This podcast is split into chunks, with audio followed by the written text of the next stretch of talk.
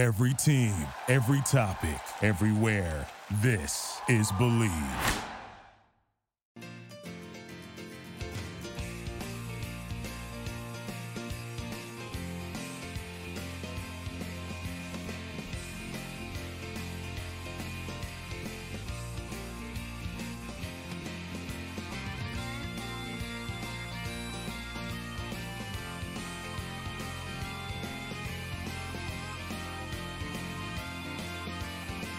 You doing, Red Sox fans? Welcome to episode four of the Bleav in Red Sox podcast. Everyone, hello, hello, hello. How are we doing? I am here live on YouTube, but if you are listening to this on Spotify, on Google, wherever you're listening to your favorite podcasts, hello, welcome to episode four of the Reds of the Bleav in Red Sox podcast. I appreciate all of you coming out. Uh, again, I am here live on YouTube, so everyone here in the chat, welcome, welcome. Seeing a lot of familiar faces. Thank you for stopping by tonight.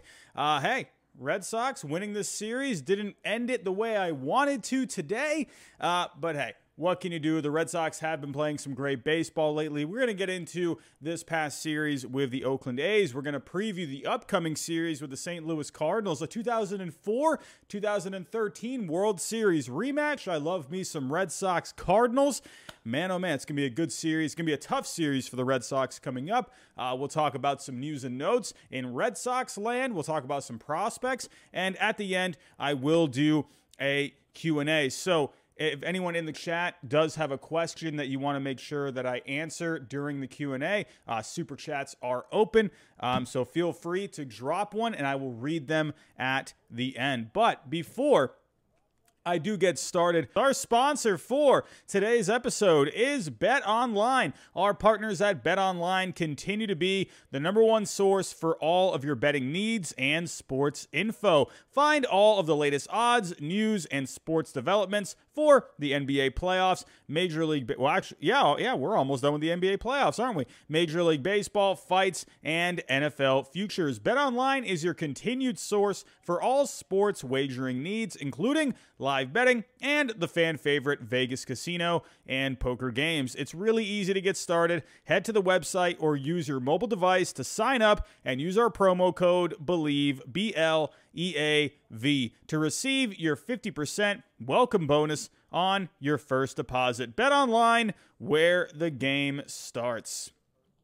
Let's get into it, everyone. Let's move on here. Uh, we're going to go over this past series with the Oakland A's. So, if you are with me here on YouTube, you will be able to see my screen. Uh, but let's get to game one. Let's just do a quick recap here.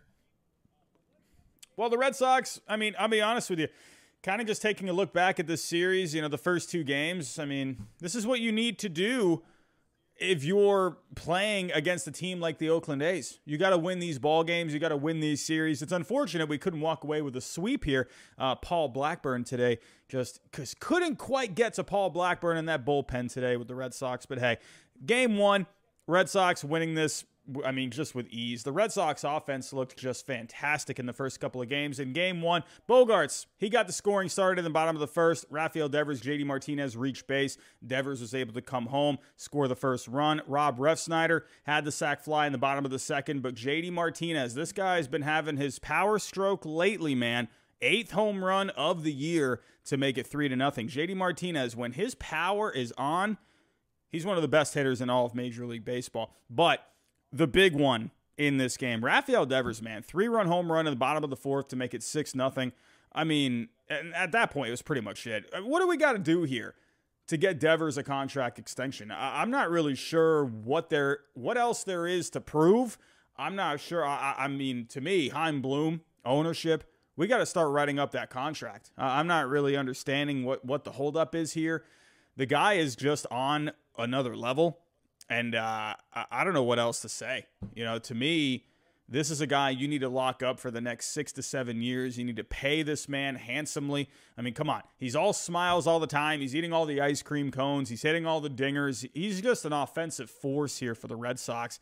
And uh, I just, I, like I said, I don't know what else there is to prove for him. I think he has uh, completely shown he is worth the money. Rafael Devers right now is one of the better hit, honestly, one of the best hitters in all of Major League Baseball. Um, but moving on with this game, Nick Pivetta, he pitched in this one. He went eight strong. He just keeps it going, man. Nick Pivetta is just one of the best pitchers, in my opinion, right now in Major League Baseball. I mean, maybe that's a bit of a stretch, but this guy is going out every single time. And what I like about Nick Pivetta, every time he takes the mound, I just feel confident in a win. You know, go back to the late 90s every time i'm not i'm not comparing nick Pivetta here with pedro martinez so ho- hold your horses here. But i'm kind of getting almost that same feeling. Every time Pivetta takes the mound i at least feel good about our chances because Pivetta, yeah he may give up a couple of runs but it's been a long time now before he's had a pretty bad outing. So i don't know Nick Pivetta, he's given me a lot of confidence lately, and the Red Sox are obviously confident when this guy takes the mound. Um, but what I liked about Nick Pivetta in this one is that the bullpen worked really hard against the Mariners in that series. There was a lot of innings from that bullpen, and he went eight innings here. Phillips Valdez got the last inning uh, in the ninth.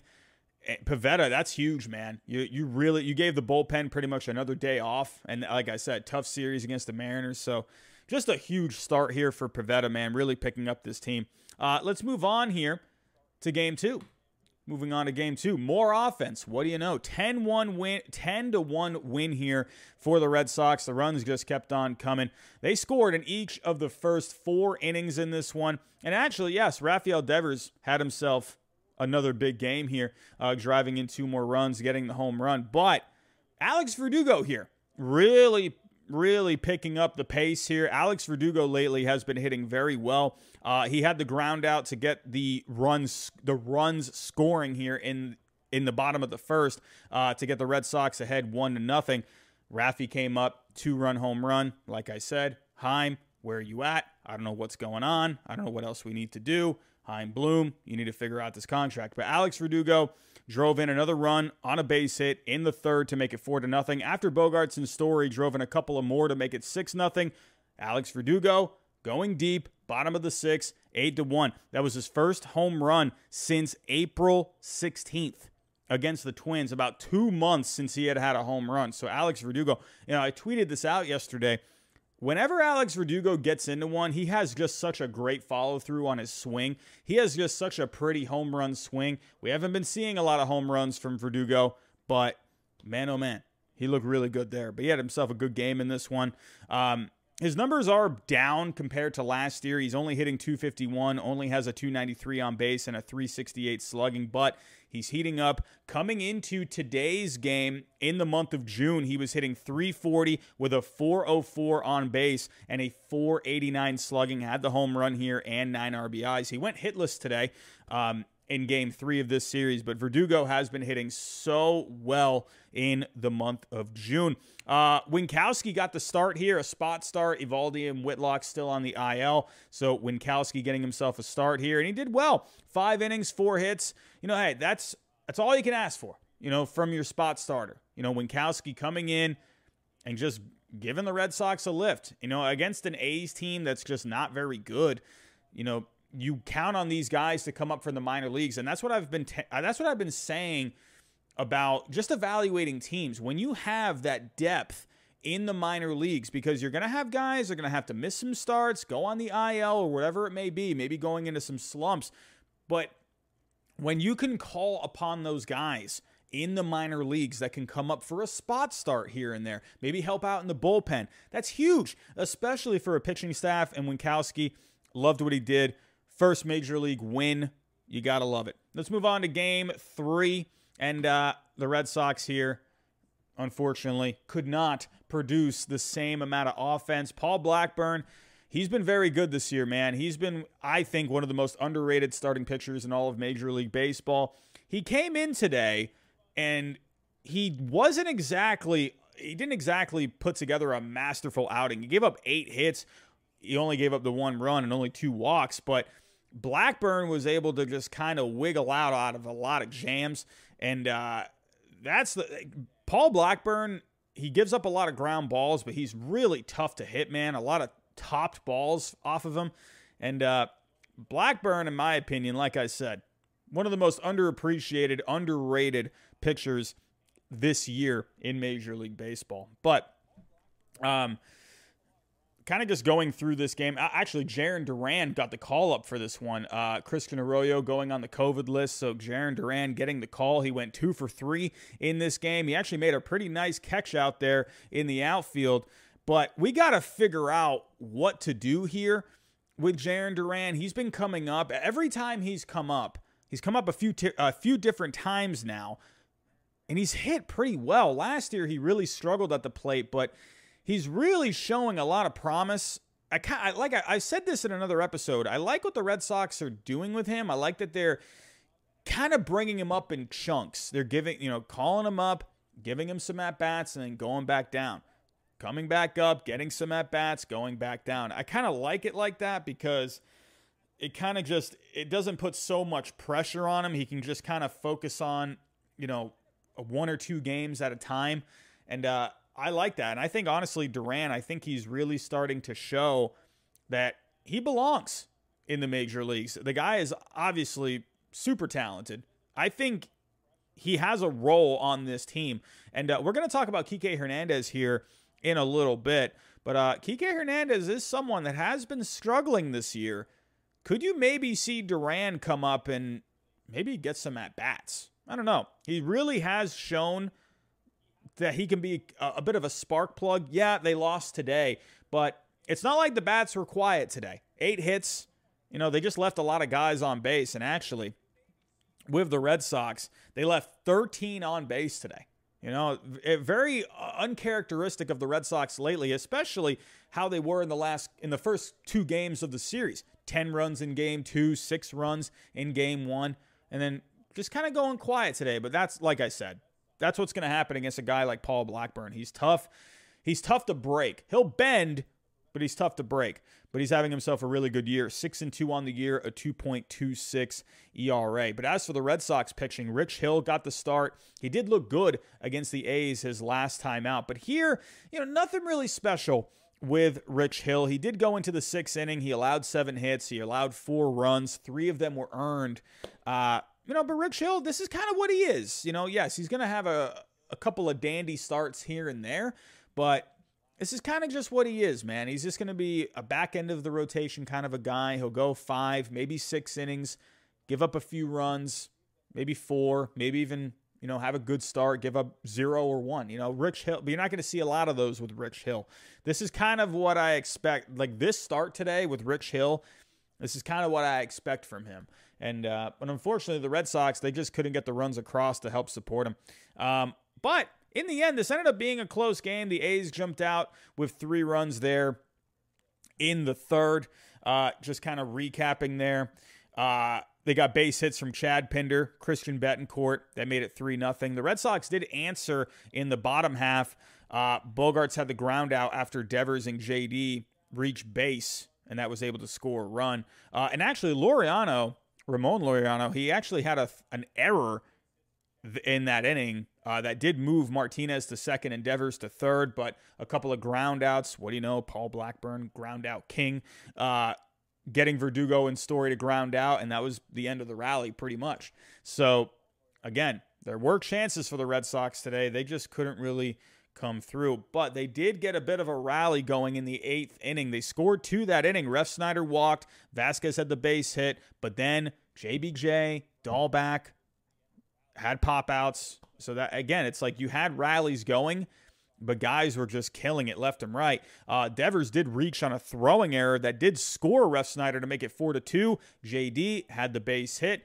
Uh, that scored Vasquez to make four to, to make it four to three. But then Bogaerts, what do you know? Another ground out left Raffy stranded at third, the tying run, and in the end, Dany Jimenez locked it down for the A's for the save in the bottom of the ninth, and that was it. But the Red Sox, they came close to getting a sweep here. Again, they had opportunities, they just couldn't really come through. Give them a little credit here. Blackburn has been a good pitcher this year. Um, so that was a tough matchup for them. So, but they're going to have to really, uh, when they get these chances moving forward against good teams, against good pitching, they're going to have to find ways to come through uh, when you have those opportunities right there on your plate. So, um, But let's move on here. Let's move on. We got a fun series coming up. In the end, hey, you lost today, but you still won the series. I think that's now four straight series the Red Sox have won. So playing great baseball lately. They've been one of the best teams for quite a while now. You know, they just had that really tough first month of the season, and uh, but they've just been playing great baseball, man. So the next series against the St. Louis Cardinals, uh, to me, every time you got the Red Sox and the Cardinals playing, it's always fun, man. Because at the end of the day 2004, 2013, those are just great memories. Absolutely great memories. And uh, I don't know. It's just there's just something different when the Red Sox and the Cardinals play, man. But game one is actually going to be really fun. This is a this is a really a fun matchup here, the pitching matchup. Michael Wacha against Adam Wainwright. These two were teammates back in 2013. They were teammates for quite a while. I believe all the way from 2013. I think Wacha came up in 2013 or 2012. Can't remember the exact year. Um, but he was teammates with Adam Wainwright all the way till 2019. So, hey, I'm sure they're going to have a nice hug before the game. I'm sure they're going to have a nice little conversation.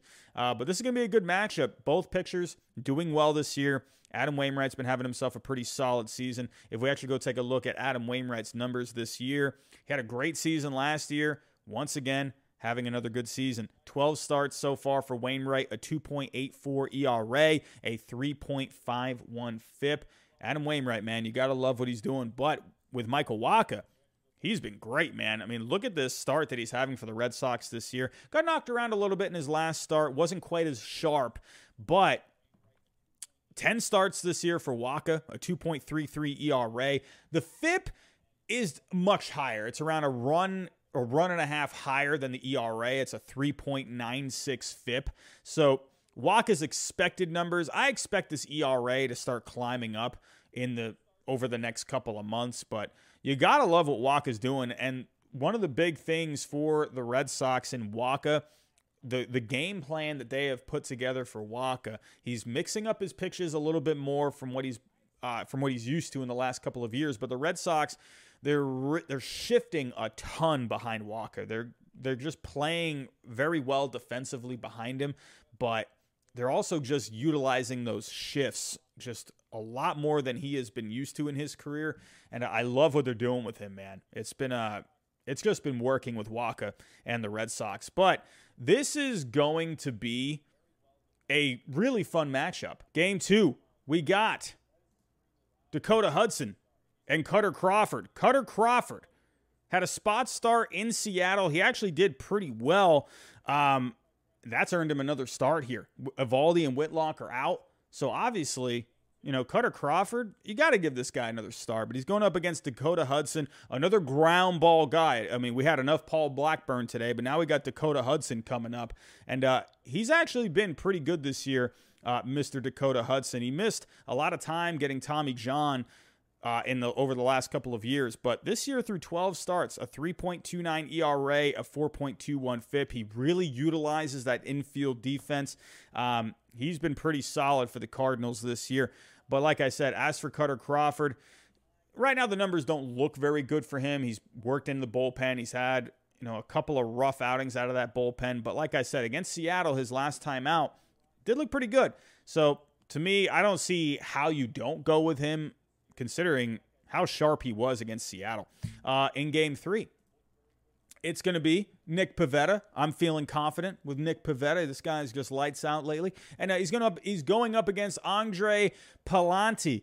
Let's go over Nick Pivetta's numbers really quick. As of right now, through 13 starts, Pivetta a 3.50 ERA, a 3.69 FIP, but that's counting that incredibly bad first month that he had. If we actually go take a look at his splits here on Fangraphs, if we take a look at his numbers in May, in May, he had an ERA of 2.11, and in June, so far, has an ERA of 2.25. If we actually take a look at the FIPS as well, in May, a 2.54 FIP, in June, 3.39. So it has come up a little bit, but uh, Pivetta, man, this guy's great. I expect Pivetta to pitch a good game in this one. And then as for Andre Pallante. This is a guy that's been more out of the bullpen for the Cardinals. He's had 20 games overall this year. He's only had a couple of starts, and those are more recently. So the Cardinals have been giving him a couple of starts here. But pretty solid numbers for Pallante overall. A 1.46 ERA. That's very good.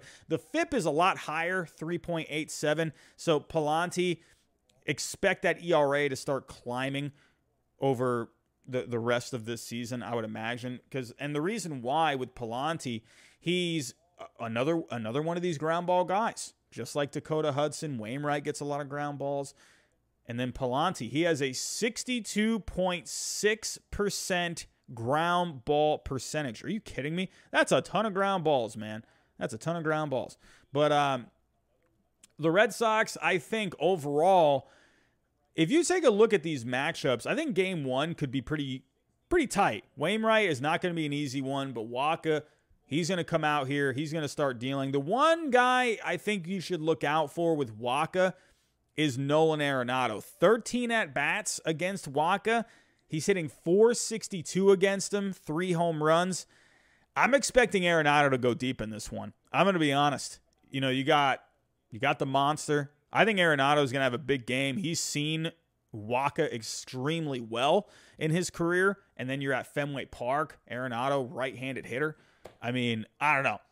That sounds like bad news if you ask me. But uh, other than that, not a lot of at bats. Goldschmidt, Paul Goldschmidt, one of the best hitters in Major League Baseball right now, does have 11 at bats against Wacha. Not a whole lot of success. He's hitting under 200 against Wacha. But look out for Goldschmidt, man. This is a guy who's just been tearing the cover off the ball this year. Wacha could end up having a pretty rough start in this one. We'll have to wait and see. But uh, the Red Sox offense, you know, we've seen how good they've been doing lately. And then in game two, you know, Dakota Hudson, we just saw how the Red Sox were against a ground ball guy with Paul Blackburn. Dakota Hudson this year, he has a 55.3 ground ball percentage. So once again, the Red Sox, they're going to have to figure out a way to try and just get some runs across the board. You know, with that Cardinals defense out there, it's not going to be easy. And then game three, I'm, I'm going to be honest. I'm expecting to, uh, Pivetta to come out here, pitch himself a good game. We're going up against a guy that's come out of the bullpen a bit more. Um, I'm expecting a win in game three of this series.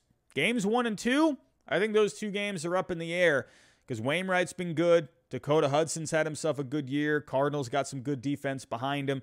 And uh, actually, with Wainwright, what is his ground ball percentage? Wainwright, 46.8% ground ball percentage. So he's not going to give up as many ground balls as Hudson, but we'll have to wait and see. But that is pretty much it for the series coming up.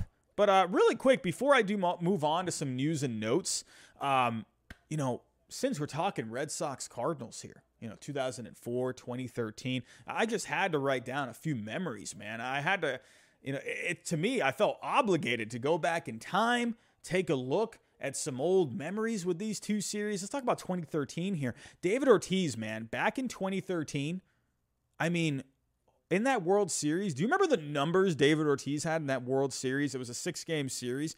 David Ortiz in that series hit 688. He had 11 hits in 25 plate appearances. Eight of those at bat, eight of those plate appearances were walks. Are you kidding me? 11 hits and eight walks in 25 plate appearances. You couldn't get that guy out in that World Series. He was out of his mind. He had a he listen to this OPS that he had. He had a 1.948 OPS. That is just mind-boggling. David Ortiz was so good in that series, man. Uh, remember Game Three? You had the interference call that led to the walk-off when uh, when Will Middlebrooks got in the way. Allen Craig ended up scoring the game-winning run. I remember that. That was the one game in that series I actually was not at home to watch that. I was out to eat with a group of friends and I was keeping track of it on my phone. I was actually watching it on my phone. And um, man, that was just that was incredibly painful to watch. Like I just uh, that was a frustrating one because the, the Cardinals ended up going up 2-1 in that series at that point. So I started getting pretty worried, but then Game four, Jonny Gomes, the huge home run. Man, oh man, that was. I remember when Gomes hit that. I was just pounding my chest. I was jumping up in the air. Oh my goodness, that got me all revved up. And then Koji Uehara had the pickoff to end the game. That was uh, who was that that he picked off? That was uh, Kolten Wong, right? I think he picked off Kolten Wong to end that game. That was crazy, man. That was crazy. And then game six. You know what I loved about game six? Stephen Drew had not been playing well at all for the Red Sox, really that entire year, and uh, had a big home run there in Game Six. I mean, the game was pretty much over once you got into like the eighth and the ninth. It was just pretty much a done deal. But what I loved about Game Six, I remember John Lackey. I remember he was out there. John Farrell, he came to take, he wanted to come out there and take the ball, you know, and Lackey was like, "No, I'm staying out here. You're not taking the ball from me. I'm staying out here and I'm finishing this inning." And then Lackey, I think he walked the next batter and uh, yeah, they, they, had to take him out of the game at that point. But I, I loved. I remember thinking at the time, I loved, you know, that bulldog mentality of John Lackey, and uh, and I love that Farrell just let him stay out there in a big game like that. He tried. He gave him the opportunity to try to finish his outing, and I just couldn't do it, man. And then you know, the the the just the celebration, you know, the strikeout to end the game. Um, you know, Koji, man, you know, just seeing a celebration at Fenway Park.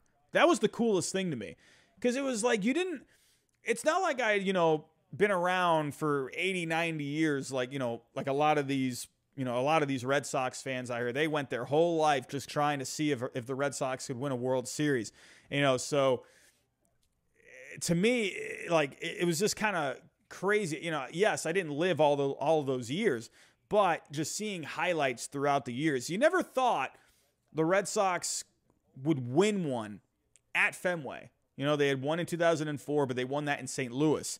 And uh, it was just so cool. And they won in 2007 as well, but that was in Colorado. But it was just so cool to see them win it at Fenway. That was the coolest thing. And I love that. And, you know, you had the whole Boston Marathon thing happen that year. So it just felt picture perfect, man. The fact that they just they celebrated at Fenway Park, that was the coolest thing. And of course, how could I move on without talking about 2004? I mean, I could talk about 2004 all day. I'll just go over, you know, just a few key highlights. I remember Bellhorn in game one, the home run off the pesky pole. I love that, man. I remember that, that first game in 2004. Back and forth offense, and the Red Sox just coming out on top. That Cardinals team in 2004 was so good. Oh my goodness. You had Pujols, Edmonds, Rolen, I remember they they had Larry Walker. They traded for him. That offense was so good with the Cardinals, man. It, when the Red Sox came back in that series against the Yankees, I'm thinking to myself, there's no way we're losing this series. But I knew how good that Cardinals offense was. That pitching wasn't very good. If the Cardinals had better pitching, I think that would have been a tougher matchup. But God, that offense was so good. Just Pujols and Edmonds and Rolen. Are you kidding me? That was just nuts, man. Uh, Schilling with a bloody sock in game two. I remember obviously Schilling in game six at Yankee Stadium with a bloody sock. That was more of the bigger moment. Um, but to me, it's like, dude, this guy put together, man, a heck of a start against. And uh, uh, yes, the Yankees had a just an insane lineup as well. But the Cardinals, like I just said, they had an amazing lineup too. And the fact that Schilling was able to get through the Cardinals in game two in 2004, I mean, man, I think that start gets forgotten a lot. Everyone thinks of game six with Schilling at Yankee Stadium, but not, not a lot of people bring up game two against the Cardinals in the World Series. Um, Pedro, game three. Pedro in game three, man. That was just his last start with the Red Sox. I remember thinking as he's walking off the field after his seven innings, I'm thinking that could be the last time I ever see Pedro Martinez. You know, he just had so many memories, so many accomplishments. He, I remember just every time he would take the ball for the Red Sox, it was an event. People would go out to Fenway Park. Oh, hey, Pedro's pitching. We got to go to Fenway, right? And the fact that that was his last start, winning a World Series game, that to me was just, ah, perfect, just so perfect. And then what I loved about game four, obviously clinching, winning the World Series. But I love that Derek Lowe He was just insane in that postseason, man. Derek Lowe, just one of the unsung heroes of that team. He, I remember he was so bad in 2004. He had an ERA in the fives, and uh, but he really stepped up for the Red Sox in that in that postseason. Wakefield stepped up for the Red Sox in that postseason as well. Um, but yeah, man, just uh, so many good memories. Red Sox, Cardinals.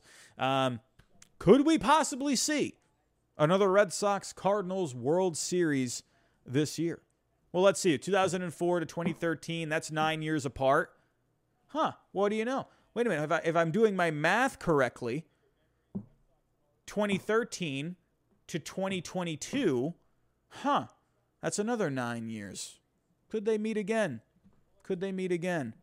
We'll have to wait and see. Um, but enough talking about the past. Let's talk about the present. Let's talk about some news and notes going on right now with the Red Sox. Let's talk a little Chris Sale, shall we? Uh, there's been a lot of talk about Chris Sale coming back for the Red Sox and maybe pitching out of the bullpen, maybe even being a closer. Well, right now it's looking like the Red Sox they wanted to be a starter, and that's what I was saying in the last episode of the Bleav in Red Sox podcast. Um, Dave Bush, the pitching coach, actually had something to say about this. He says here, ideally, he comes back as a starter and pitches like he always has in the past. Reliever, starter, those kind of roles get blurred. He may start, but not be able to throw six innings right away. We can call him a starter, but it may be, it may just be a few innings at a time. What you want to call it really doesn't matter. I think with the Red Sox, I think what they're going to end up doing I think they're going to give him some starts in the minors. They're going to obviously he's going to go on a rehab assignment. I think they're going to work him up probably I think they'll work him up to maybe like 4 or 5 innings and then he could I think he's just going to start games. I think you could see Rich Hill end up going to the bullpen uh, because the Red Sox are going to start getting some guys back. If we actually pull up here uh, the Red Sox on Fangraphs, the rotation as of right now uh, we have Nick Pivetta, Winckowski, Hill, Wacha, Crawford, and then on the IL you got Eovaldi, you got Whitlock, Paxton. Don't forget he's going to come back soon. He's looking like he's getting pretty close to a rehab assignment. Um, but to me, I would imagine right now, like Winckowski, Crawford, you know these guys. You know, I think they're really just trying to show what they got because maybe they they think, okay, we can maybe if we pitch well, we can stick around for the bullpen. I don't think these guys are going to be in the rotation. Maybe get a couple of spot starts, you know, if a guy needs to go on the IL or, you know miss a start or whatever. But um, to me, I think Chris Sale, you're going to see him in the you're going to see him in the rotation. I don't think there's going to be any bullpen role for him. Um, you know, unless maybe they need to get creative at you know some point. You know, if if maybe their bullpen is run down, maybe you skip a start with Sale, maybe you bring them out of the bullpen one game or something like that. I don't know. Um, but to me, I think Sale ends up. Uh, I think he ends up being in the rotation. I, I, I don't think they're going to play around with that. Uh, but as for injuries, there's another picture we haven't seen at all. Josh Taylor Josh Taylor. Uh, he's going to be throwing some live batting practice one more time before he goes out on a rehab assignment. So look out for Josh Taylor. One more guy to take a look at when it comes to the IL. Kike Hernandez. He actually took some at bats today against Chris Sale. Kike Hernandez on the IL right now with uh, a hip flexor issue, but it's looking like he's probably going to come back as soon as he's ready. I just talked about him a little earlier. Jarren Duran, he's been coming up lately. He's been hitting well. Could you see Jarren Duran and maybe Kike Hernandez maybe split some time, maybe do a bit of a platoon out there? I mean, I don't know. Because at this point, Jarren Duran's hitting and Kike Hernandez is not. And if we actually go take a look here at Kike's numbers, he's not doing all that well this year. If you take a look here, batting average, He's only hitting 209 this year. He has a 273 on base, a 340 slugging. These are not good numbers. He only has four home runs. You know, when you take a look at the home runs, I feel like he's on pace to what he's usually capable of doing. We're a little more than a, a little more than a third of the way through the season, and you know he's got four right now. So to me, I think you're going to end up seeing him finishing around like 15 or so. The RBIs are kind of on pace, but to me, the slash line, his on base is down, his slugging is down. We need to start seeing a little bit more out of Kike Hernandez. He's never had great batting averages, but the guy has been able to get on base at a better rate in his career. He's had better slugging percentages in his career. So I'm expecting Kike to have a better second half for sure. So uh, let's move on here. Let's go over some minor league news and notes. Brayan Bello, the top pitching prospect for the Red Sox. This guy just continues to pitch well down to the minor leagues. Just had a start not too long ago. His sixth start for AAA. Uh, five innings, three hits, struck out eight. So far, through the six starts in AAA, he has over 13 strikeouts per nine. That's incredible. That's a great number. And he's only walking three guys per nine. That's a great strikeout to walk ratio. 13 per nine for strikeouts and three walks per nine. I mean, that's an incredible ratio. I, I think you really could see Brayan Bello get a couple of starts in the second half. I really do think that. I don't think they're going to push him I don't think they're going to go crazy, but I think you could see him get a couple of starts in the major leagues. I, I definitely think so. Uh, how about Jay Groom? Remember Jay Groom? First round pick back in 2016. Jay Groom, he ended up getting Tommy John not too long ago. Uh, he's come back in the last couple of years, though, and he actually had a pretty good start his last time out for the Sea Dogs in Portland. Seven shutout innings, two hits, five strikeouts. Jay Groom, again, he's not, he hasn't really produced to the level that people thought he would, but you're seeing some promise from him this year. He's actually he's having some pretty good starts. Let's see if Jay Groom can keep it up. And there's actually another pitching prospect that you know maybe Red Sox fans have forgotten about a little bit, and that's uh Bryan Mata. Remember Bryan Mata? This was our top pitching prospect at one point. He ended up needing to get Tommy John surgery, but Bryan Mata, he's actually pitched a couple of times so far in the minor leagues. He's on a bit of a rehab assignment right now. Um, uh, you're eventually going to see him in AAA, but he's working his way back up through the minor leagues. He's had a couple of outings. His first outing was two innings. His second outing was three innings, but uh, Overall, he's looked pretty good. The five innings total, he's only given up a run, seven strikeouts. The thing with Bryan Mata that I really love is just the big fastball. If we actually go pull up his scouting report here on MLB Pipeline, well, Bryan Mata still, even though he's missed a lot of time in the last couple of years, Mata is still the number seven prospect for the Red Sox. A big guy, six foot three, 238 pounds. If we take a look at his scouting report, a 65 graded fastball. Big fastball, upper 90s fastball. He's got a wipeout slider. They give him a 60 for his slider. He's got a good changeup too, 55 changeup. The only problem with Bryan Mata has been his control. It's always been a little below average. They give him a 45 there. His curveball also has a 45. I definitely think Bryan Mata could be a guy. Again, I don't think they're going to push him just because obviously he is on a, a rehab assignment. But uh, could you maybe see Mata at some point in the majors this year? Maybe come out of the bullpen here and there? It's very possible because I would think maybe they want to try and give this guy as many innings as as he can. Um, we'll have to wait and see. I think it's possible. I think it's possible that Bryan Mata could end up coming up to the major leagues. But then again, I could also see the Red Sox maybe not wanting to push it. So probably have they definitely have him on some kind of an innings limit. It just uh, it's gonna be. I'm curious to see how they're going to utilize those innings. Let's move away from some pictures let's actually talk about one guy that I don't think a lot of Red Sox fans really know about. And that is Ceddanne Rafaela. This guy has actually been quietly producing in the minor leagues. He is currently on MLB Pipeline. He is the number 27 prospect. He's always been more of a fun prospect. He was an international signing back in 2017. That's when they got Brayan Bello. That's when they also signed uh, Gilberto Jimenez. Gilberto Jimenez is their number 17 prospect at the moment. But Ceddanne Rafaela, he has actually been having himself a really good season in the minor leagues.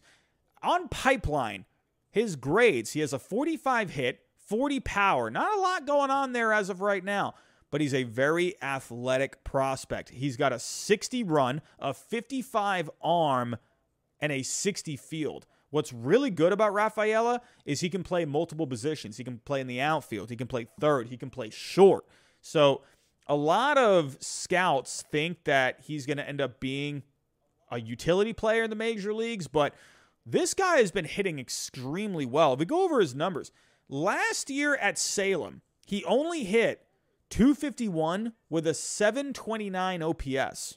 But this year in Greenville, high A, he hit 330 with a 962 OPS. That was over 45 games. He ended up getting promoted just recently up to Portland with the Sea Dogs. He's got eight games there so far. He's hitting 333 with a 378 on base, a 788 slugging. His OPS overall through eight games with Portland is a 1.166. He is hitting extremely well. Overall, this year in the minors, in Greenville and in Portland. He's got 13 home runs. He's got 46 RBIs. He's also stealing bases. 14 stolen bases, man. He's he's producing and I think he is rising up of up prospect boards right now. And I think the Red Sox, the fact that they gave him the bump up to Portland, there's a lot of really good players in A ball right now. And, and he got the bump. That's how good he has been. So he's always been someone that in the or in the first couple of years, he's always been someone that they've thought of. Well, not exactly a lot of plate discipline. He tends to be a, a free swinger, tends to be really aggressive at the plate, but he's actually been a lot better. Uh, he's not getting a lot of walks, so that is one thing he is going to have to improve on. He's getting a ton of hits. That is like he's getting a ton of hits. He's got 76 hits so far in 230 at bats. He's just not walking a lot. He's only got 12 walks. So, strikeout to walk ratio is a little high.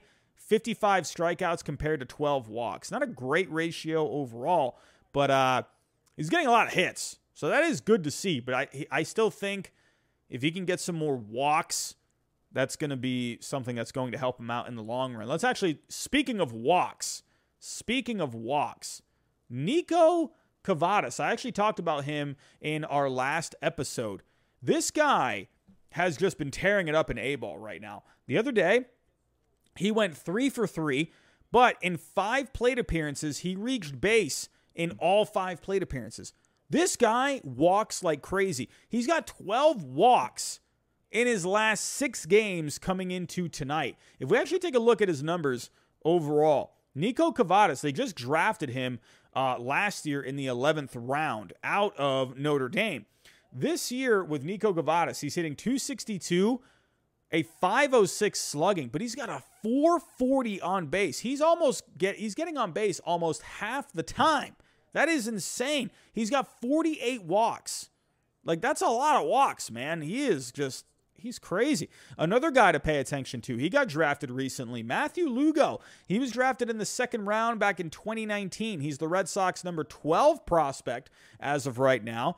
Um, he's more. He's always been more of a glove over a bat kind of a guy, but the bat is getting better. Uh, had a good game the other night, but overall on the year, he's hitting 292. He has a 909 OPS and nine home runs. So Matthew Lugo starting to show some promise with the bat down in the minor leagues. So, everyone, we have gone through all of the recaps. We have previewed the upcoming series. We've talked about news and notes. We've talked about prospects. Let's get to the Q&A, shall we? Let me get to the super chats first. Um again, I don't know why they were just being so loud. I, I don't know what to do with that. I, have tried fixing it. I don't know. But uh, we had a few super chats come in during this episode. I want to thank you for those. Uh, let me read those off again. Uh, T- Tom Amiano with a 9.99 super chat. He says here, Robbie, happy belated birthday. Consider this a dono for a new stream software. I am definitely going to link in, look into it, my friend. Um, loving the roll the Sox are on and all the work you're doing. Congrats on the new gig. Keep killing it. I, again, Tom, I really do appreciate it. I say that to you every single time. Your support means more than you could possibly know. I'm just telling you that. Uh, Cameron Breton with a $1.99 super chat. What is a contract you have in mind for Devers? I'm thinking seven years, anywhere from 25 to 28 million. If I pull up Rafael Devers here, I've done this on the show before. Uh, if you go to Fangraphs, if you go pull up a player's player page, you can go to the value on their site, Fangraphs they have a really cool thing where they can show you how much they're worth based off of their performance. Rafael Devers, right now, through a, a, little more than a third of the way through the season, he is worth just around $30 million. He is on pace right now. If I were to do some quick math here, if I were to do some quick math. So we're about like what, 38, 39% of the way through the season. If I do uh, if I do 30 million uh, divided by 30. So he is on pace right now to be worth anywhere from 75 to 80 million dollars. That's how good Rafael Devers has been this year. Could you imagine if he ends up being worth 80 million dollars at the end of the season? Are you kidding me? That's crazy. He is definitely on pace to be worth 60 million. I know I know that for a fact. His highest value of his career so far was back in 2019. He was worth 53 million dollars based off of his performance. And he is well on his way to finishing anywhere from 60 to 70, maybe even close to 80 million dollars. That is just crazy. To me, I think a fair contract, I think it ends up being probably an, you know, 7 7 years, anywhere from 25 to 28 million. Could you even maybe stretch it to 30? Uh, I don't see why not. To me, if Anthony Rendon got that big of a contract, I don't see why Rafael Devers couldn't get something like that. You know, I don't know. That's just my opinion. But uh, thank you for the super chat. Really do appreciate that, Cameron. Uh, Joe Girardi hater. Red Sox rotation is not good. Upgrade at deadline. Yeah, the Red Sox they're going through some injuries right now. Like I, I mentioned this earlier, their rotation as of right now, right this second, Nick Pivetta, Josh Winckowski, Rich Hill, Michael Wacha, Kutter Crawford. You're going to get Whitlock back eventually. You're going to get Eovaldi back eventually. Chris Sale, is on his way back. He's he's been looking good in some bullpens. Change up actually. If I were to talk about Chris Sale, um, I completely forgot to mention Chris Sale about his bullpen that he threw today. He was throwing 94, 95. Velocity is there, and his changeup looked really good. So that's a good sign for Chris Sale. Um, but he's going to be back eventually. I think a rotation, uh, if we're looking at it, I think you got to have Eovaldi, Pivetta, Sale, Wacha, and Whitlock. You know, what do you do with Hill? You know, Winckowski and Crawford, you know, those guys you can move up and down. Could could Hill end up getting the bump to the bullpen? He can be more of a long relief kind of a guy. You know, to me, I think some of these guys could get bumped to the bullpen. I really don't think they're going to go after any starting pitching. I really think Chaim Bloom, the way he is operated, he kind of goes to those diamonds in the rough. He hasn't gone after really any big name starting pitchers.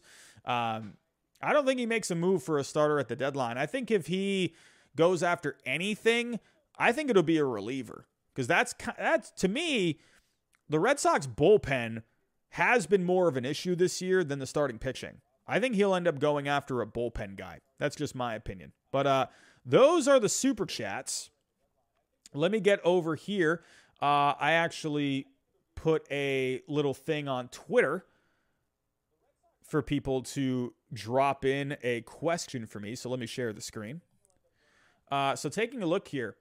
Um, taking a look here. Uh, Miles, who do you think the Red Sox will get at the deadline?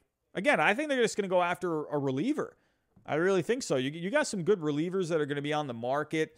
Um, the Cubs, they're going to have relievers on the market. You got David Robertson right there. And actually, I'm seeing Philip Beasley.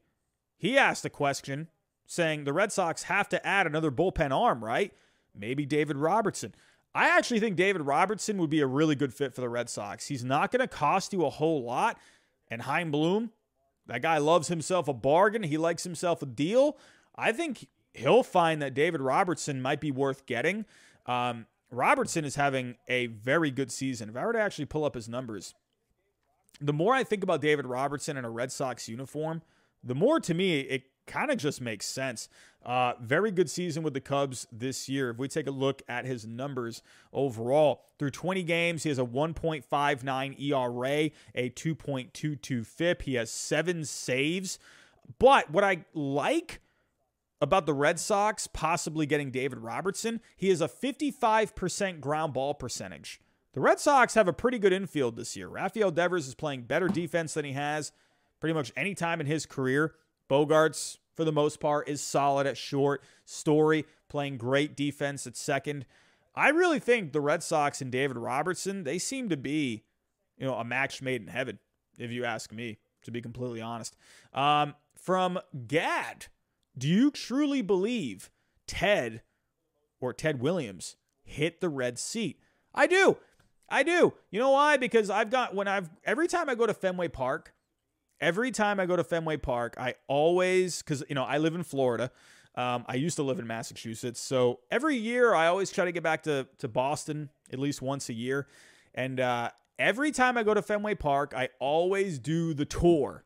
Every single time. It never gets old. Being able to walk around Fenway Park, it's the best. It's the best. And I always love listening to the tour guides, especially the older ones that have been around for a while and they've seen a lot of history at Fenway Park, and all of them will say, and yeah, you know, maybe they're stretching the truth a little bit, but a lot of them have said, hey, if you if you're ever wondering if Ted Williams hit that red seat, it's true. He hit the red seat.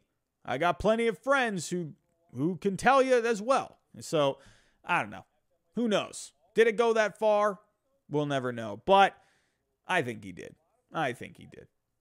But I have heard people say that it's, you know, not true, but I think it's true. Um, moving over here, I also posted on my channel. If you go to my community tab on my channel, uh, you can see here that I have posted uh, a thread here for you guys to post questions as well. I have five questions here. Uh, let's get to the first one here from Jason. Uh, what is the best lineup construction if and when everyone is healthy. I like the Duran leadoff experiment and Franchy over Bobby as long as they can be consistent. Speed adds an extra layer to the offense, and Kike has been a disappointment at the plate this year, but got to assume he's the everyday center fielder over Duran. You know, I've been liking the, the lineups the Red Sox have been putting out. If I go pull up the Red Sox lineup as of right now, the Red Sox. I've liked what they've been doing with Devers, Martinez, and Bogaerts in the middle. Um, to me, I think when it comes to Verdugo, I think he's starting to heat up a little bit. I think you got to in the five spot. I think you kind of just got to go with the hot bat. I think Story was getting hot there for a little bit. You know, there are times where maybe you can move him, you know, into the five spot, into the six spot. Um, but the way the Red Sox lineup looks right now, Duran leading off, I really love Duran as a leadoff hitter. I really do. Um, I think honestly, right now, I really do think Duran. I don't know, man. I think you you got to find a way to keep this guy up. You know, again, I know the Red Sox want him to get consistent at bats, but man, he is proving to be really valuable. And I, have actually been really liking Refsnyder with the Red Sox. This guy, he's been a fun player. So if Duran ends up going back down, it, at, the in the end, I wouldn't be upset about it because at least he is getting those consistent at bats. Um, but I would just love for the Red Sox to find a way to utilize him. But I have also been liking Refsnyder. This guy, he just had a fantastic catch uh, not too long ago against the Mariners. The guy plays hard, man. And actually, let me pull up Refsnyder's stats here. He's been pretty productive for the most part. Uh, he's played in six games overall. If we were to take a look at how many hits he has, really quick, uh, he's got six hits over 15 at bats. You know, Refsnyder's been okay. He's driven in a couple of runs. I, have liked what he's been doing overall. Um, he's been pretty fun. You know, I think he's been a pretty solid guy when he has been up. I think he's been pretty solid, but uh, I would love if they could find a way to keep Duran up, but what can you do? Um, from Daniel Blackman, how much do you think Josh Taylor's eventual return helps? Well, the Red Sox, they've been getting production out of their left handed guys. It's going to be interesting with Josh Taylor because when you look at the lefties that they have, Matt Strahm, he's not going anywhere. Austin Davis, he's been really good out of the bullpen. The one guy I wonder about is is Diekman. You know, Diekman to me is a little suspect. The ERA doesn't look all that bad. It's a 3.47, but he has a FIP of 5.41. The expected numbers are not good with Diekman. He's walking almost seven per nine. I wonder, it could, you know, just Josh Taylor, man, he's been really good, you know, in the last couple of years. If we actually go take a look here at his numbers, uh, last year he was really solid. He had 61 games, had a, uh, a 3.40 ERA, a 2.83 FIP. So he, he has better he had better expected numbers than Diekman does this year. He he does walk a guy here and there. Um, he has uh what is it 4.3 walks per nine last year, over 11 strikeouts per nine. I wonder when Taylor comes back, could he end up taking over Diekman's spot? You know, I wonder about that. But I think it's going to be interesting with Taylor because that's a guy the Red Sox they want to have on their team. The only problem with with Taylor is really just the health. Uh, taking a look at the next question from Ethan. Uh, what's going on? What do you think the starting rotation will look like when Chris Sale and James Paxton return? I just touched on this not too long ago in this episode. I do think you're going to see Eovaldi, Pivetta, Sale, Whitlock, and Paxton is going to be interesting. Um, you know, I think Rich Hill eventually will get bumped or he gets DFA'd. I think eventually you're you're not going to see Hill in this bullpen. I think he's just going to be the odd man out. Um, but that rotation, man, it's going to look pretty good. Again, Pivetta, Eovaldi, you got Sale, you got Whitlock, Paxton. You know, that's a pretty solid five. If they're healthy, that's not looking too bad. And then what do you do? That's and the next question is what do you do with Wacha? Because to me, I feel like Wacha could be a guy that could be like the the swing man. You know, you could have him as a long reliever. You know, gotta but you also gotta see what Paxton ends up doing. You don't know what Paxton's gonna do. You don't know what his health is gonna look like. So I think with Wacha, to me, it's gonna come down to Wacha and Paxton, but the Red Sox aren't going to get rid of Wacha. They're going to find a way to utilize him, whether that's long relief. They'll, they'll, they'll hang on to him in a way. If Paxton ends up coming back and shows that he is back to the starter that he used to be, uh, they'll find something for Wacha. I don't think they would just get rid of him. Uh, Ballin with 8C, do you think the AL East is going to get three teams in the postseason? It's I yeah, I definitely I definitely think so. The Yankees for sure. The Blue Jays, they will absolutely get there. I think the Rays will find a way to get there. And I mean, that's 3 right there. Now the question is for me, do they get 4? I think it's very possible. If we take a look at the standings, and actually I haven't pulled up the standings in this episode so far. If we take a look here at the updated standings, well, the Red Sox lost today. So let's see actually how that's looking.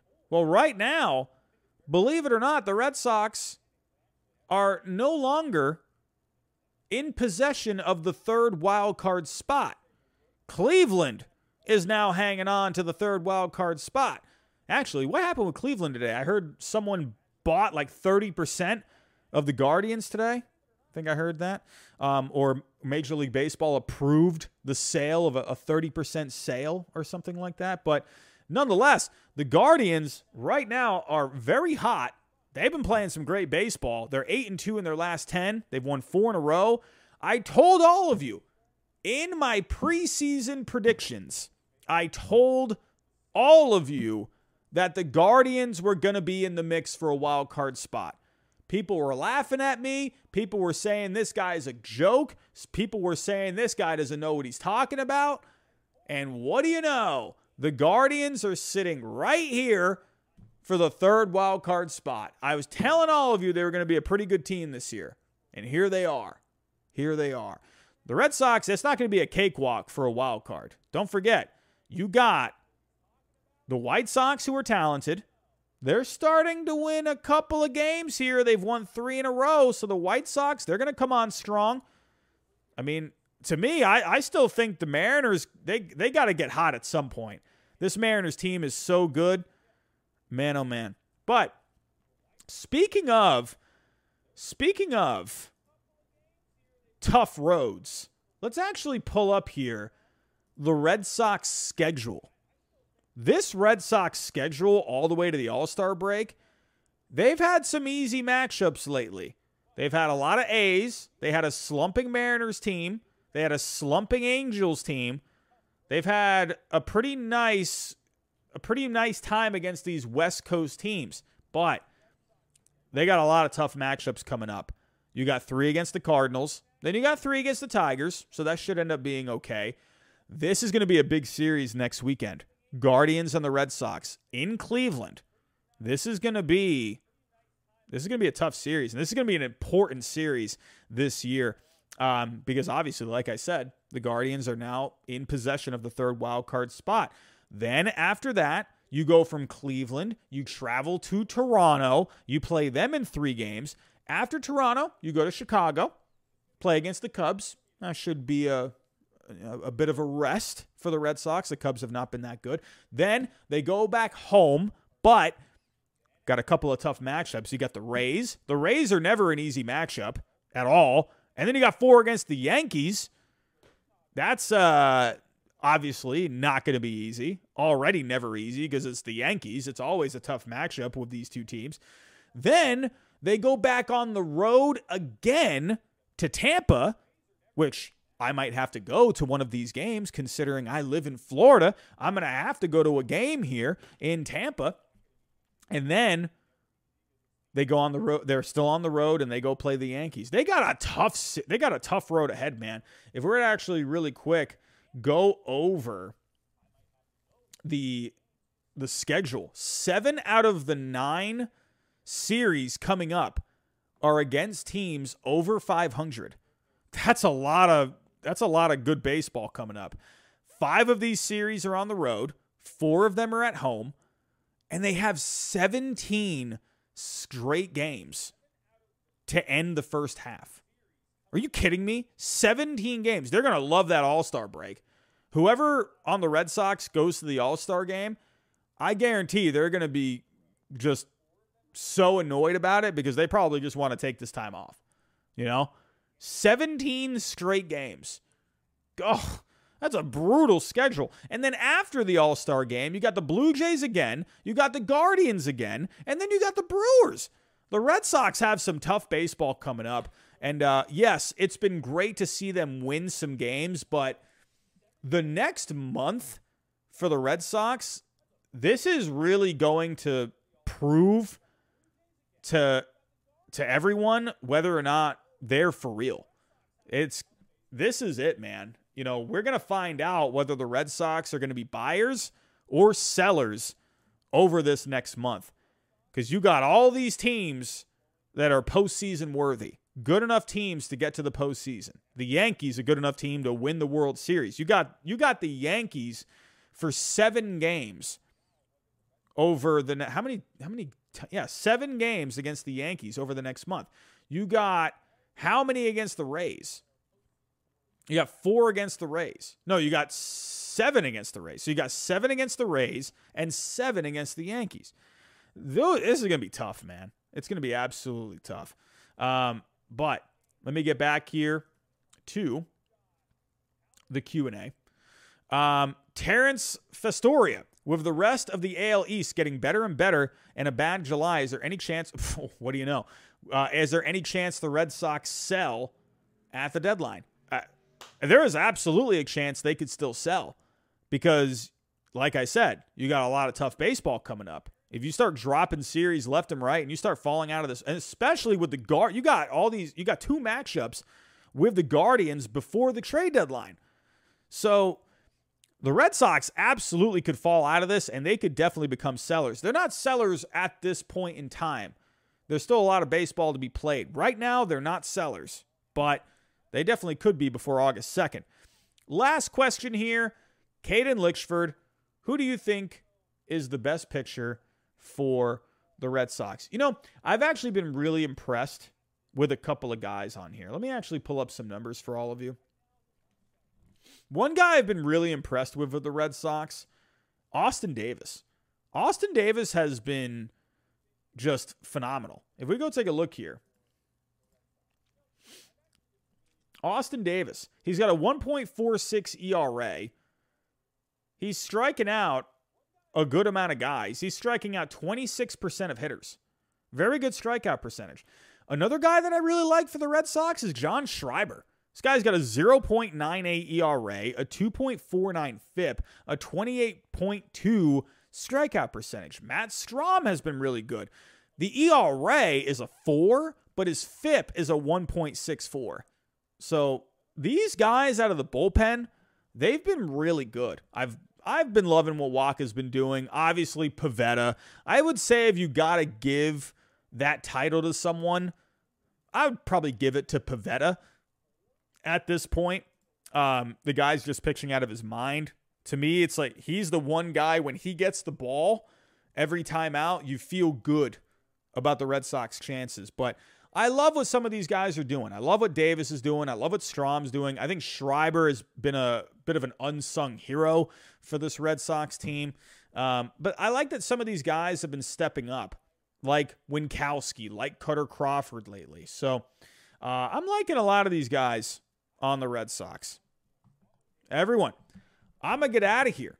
That's the end of episode four. Um, man, oh man, the Red Sox, they've been playing some great baseball lately. A series win against the A's. We got a fun matchup coming up against the Cardinals. I'm really excited for that one. But like I said, everyone, we got some tough baseball coming up. So uh, get your pants ready. Get your beverages ready. You might need a lot of them over the next couple of months, over the next month. You're, you're gonna, you might need them. You might need them. Everyone, I want to thank you for coming out for episode four of the Bleav in Red Sox podcast. Uh, don't forget about our sponsor, BetOnline.